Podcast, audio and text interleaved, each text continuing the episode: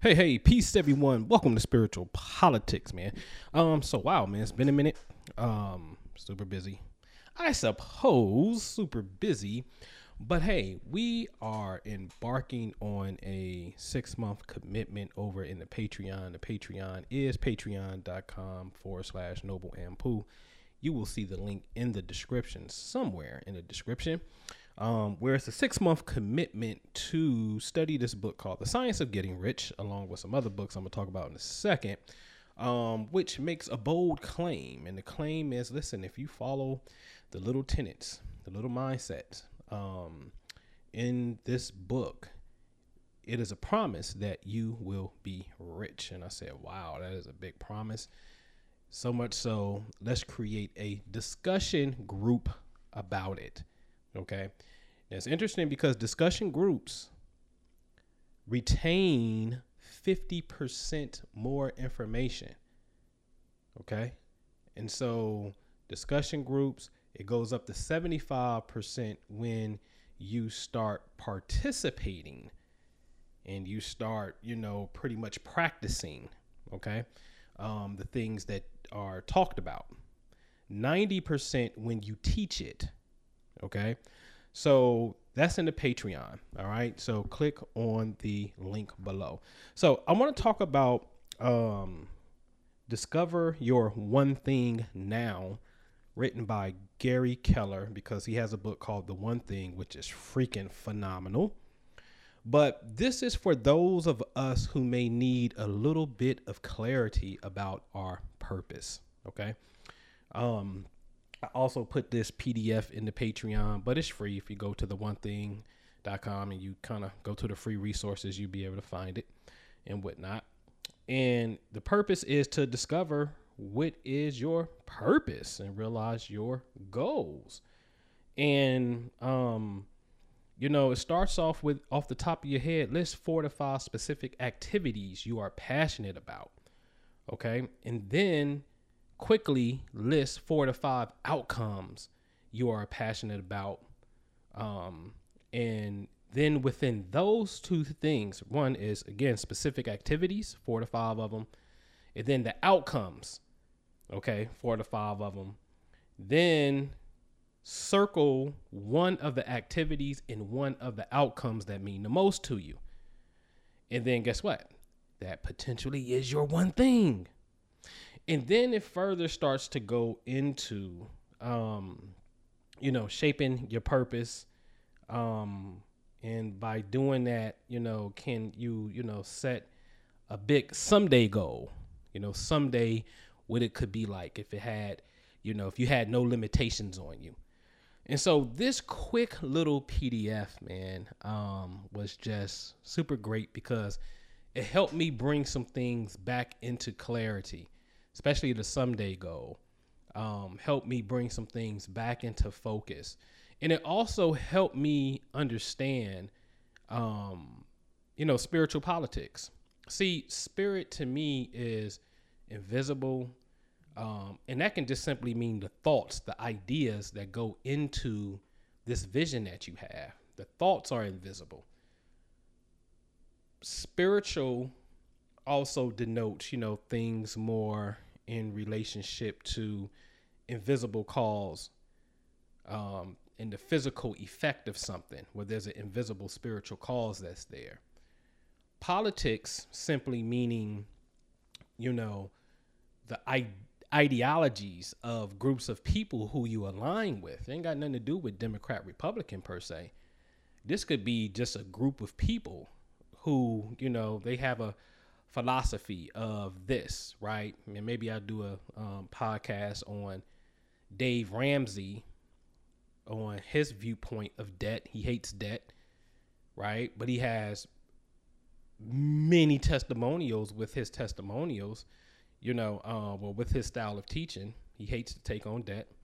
So get out of debt, pay all your debt debt off, and live debt free.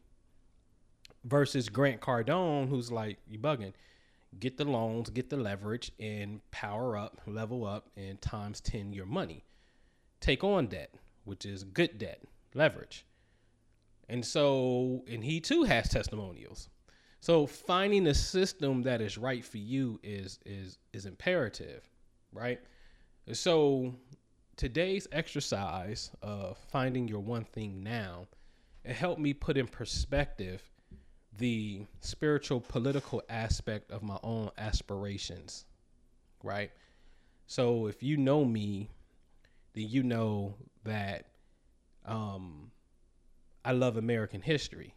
American history, um, we fully don't know it because of our emotions about the brutal aspect of black history in America slavery, racism.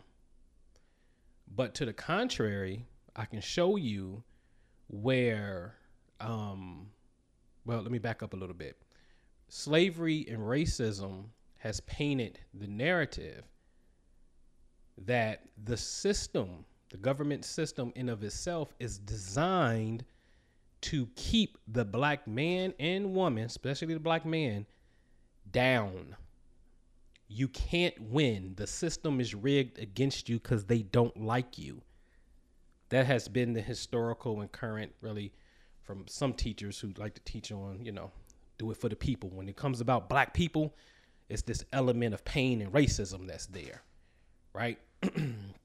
Whereas to the contrary, you know, I like to start in 1774, before the Declaration of Independence, before the 13 colonies became organized, because they became organized in the Articles of Confederation and the Perpetual Union of 1777, if I'm not mistaken. Before the first shot was fired in the American Revolutionary War, Battle of Concord in Lexington, 1775, 1774, a document was produced by the founders, some of the founders um, in the colonies that told King George in point number two that we're going to wholly discontinue the slave trade and don't want nothing to do with it come next December. We're not hiring any boats, any vessels that have anything to do with slavery. That was point number two. It was a 12 point grievance and this is known as the 1774 Articles of Association. Again, this is before the first shot was fired in American Revolutionary War. The intention of the United States government or the intention of this new country that was trying to be founded was anti slavery. And then a system of measures came to overthrow slavery with within a systematic way that we don't talk about. So as we start to progress, such as the um, 1787 Northwest Ordinance says no slaves are allowed north of the Ohio River, east of the Mississippi River, and west of the Alleghenies, i.e., Pittsburgh. This new in this new territory, which would known be known as Ohio, Illinois, Indiana, Michigan, Wisconsin, Minnesota, those little pockets, the NWO, the real New World Order, NWO, is the Northwest Ordinance. This is before the Constitution of, uh, of the United States of America was ratified. The Constitution of America is not ratified until 1789. 1787, a measure, an ordinance was passed that said when we get these new territories, because Ohio was the first one that became a state within this territory, they didn't become a state until what, like 1803, 1807, somewhere in that little pocket. Before it even became a state, they saying when we expand and get more states, no slaves will be allowed in these states. Slavery won't exist there. This is before the Constitution of America, and the Constitution is the bedrock for American law, for American, what they call jurisprudence, right? Okay. So nobody talks about the fact that Missouri and the Missouri Compromise wants to come in as a slave state. And then some crafty, intelligent people said, you know what? I tell you what, hey, Massachusetts, we're going to break up a little bit of your eastern portion and we're going to call that who was that? Um, Maine. Maine, you're going to come in as a free state to rival Missouri trying to come in as a slave state. In fact, Maine became a state before Missouri became a state, and the whole thing was called the Missouri Compromise. Look into it. So when we properly start to understand that, whoa, somebody was on our behalf, wanted us to be free, creating states so we can be free. This ain't checkers, and this is way beyond chess. This is states of consciousness, free or slave. And we see who won out at the end of the day the free staters, right? That should lift this mental misconception uh, that the United States government is for my demise. Because, see, when a black man, as a man, has in his head, and I heard this brother, I'm gonna call his name, Tariq Nasheed, on Jesse, what's his name? What's Jesse name? Because he gave him the Coon Award. Jesse Lee Peterson show. Tariq Nasheed said, My wife is a victim of white supremacy, and I'm a victim of white supremacy. And so when you tell a man he's a victim of white supremacy, you know, what, what, you know, how far will will that man really go to establish freedom and success? Although nobody stopped the brother from building an, a museum, right? But he's under, because he said it out of his own mouth. When they want to, meaning the man, they can come and, you know, stop me when they want to. That's coming from a defeated mindset. And I'm not picking. I'm just I'm just showing you the two different ideologies where in truth the history shows somebody was on our side and those somebody's that agenda won. So the one thing helped me get back in alignment with my financial slash spiritual political purpose because the challenge that I like to see is how can I create something that is going to end what we perceive to be the racial wealth gap?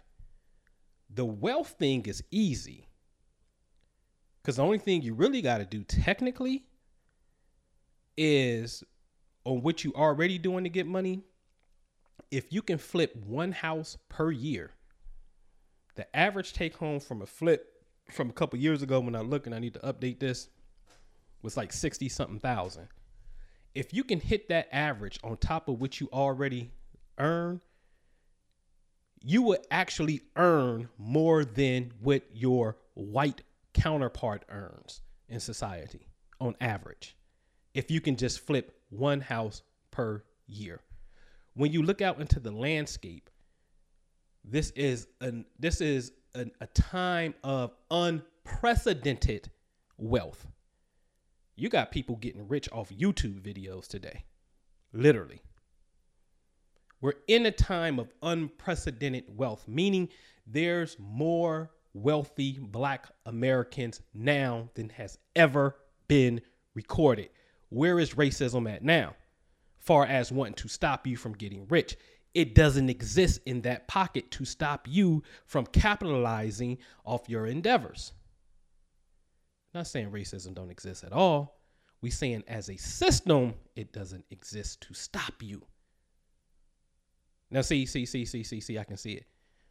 Who wants to argue that, hey, the white man does want to stop you? See, he's going to do this, boom, boom, boom, boom, boom, boom. And it comes from a very fear orientated perspective.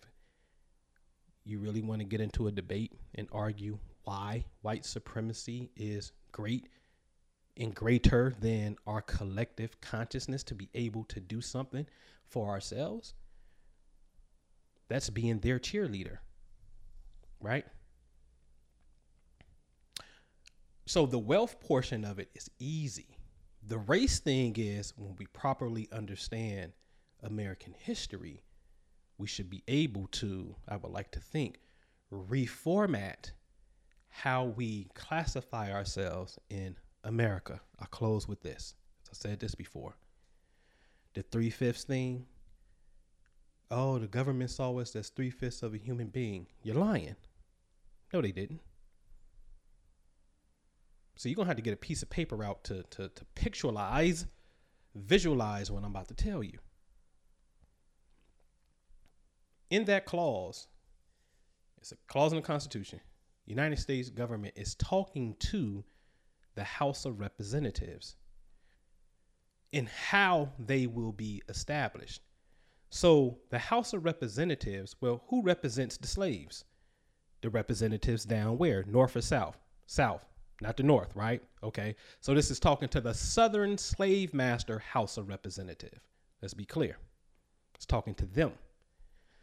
And the rules is you can count all of the white citizens.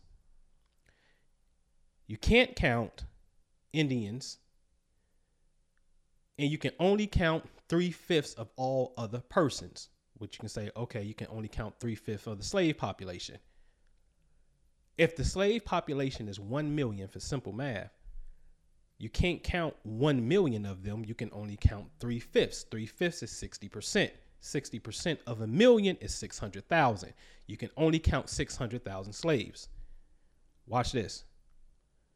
Each representative can only represent 30,000 people, and then another representative comes in and represents the other 30,000 people. So if there are a million slaves on the census divided by 30,000 maximum people per representative, that will equal 33 representatives in Congress if they count the entire slave population solely. But if you only count 600,000, because you can only count three fifths, if you can only count 600,000 divided by 30,000 per rep, that equals 20 representatives in Congress. If you count all of the slaves, there's 33. If you count 600,000, there's 20. In this example, we just shrank the Southern white slaveholder representation in Congress. That is a plus in our favor, but yet we walk around here and say the government saw us as three fifths as a human being. Just because I allow you, I allow Sue, I allow Woo into the party and don't allow Boo Boo and Johnny to come in that don't mean Boo Boo and Johnny are three fifths of a human being. I simply said I can only count the three out of the five who came. You three are coming in. You other two, you're not allowed. That has nothing to do with the value of who you are. Nothing. This is what my passion is right here because that's the truth. And to parrot misinformation further puts the people in a spell of fear and defeat. And I don't like it. Very unmanly. Okay? So, anyway, check us out in the Patreon. Join this journey with us. Make a commitment like you've never made a commitment before. And let's have a group discussion every Sunday at 8 p.m. Eastern and every Wednesday at 8 p.m. Eastern from now until May the 26th. Six month commitment. Love to see you there. All right. Peace.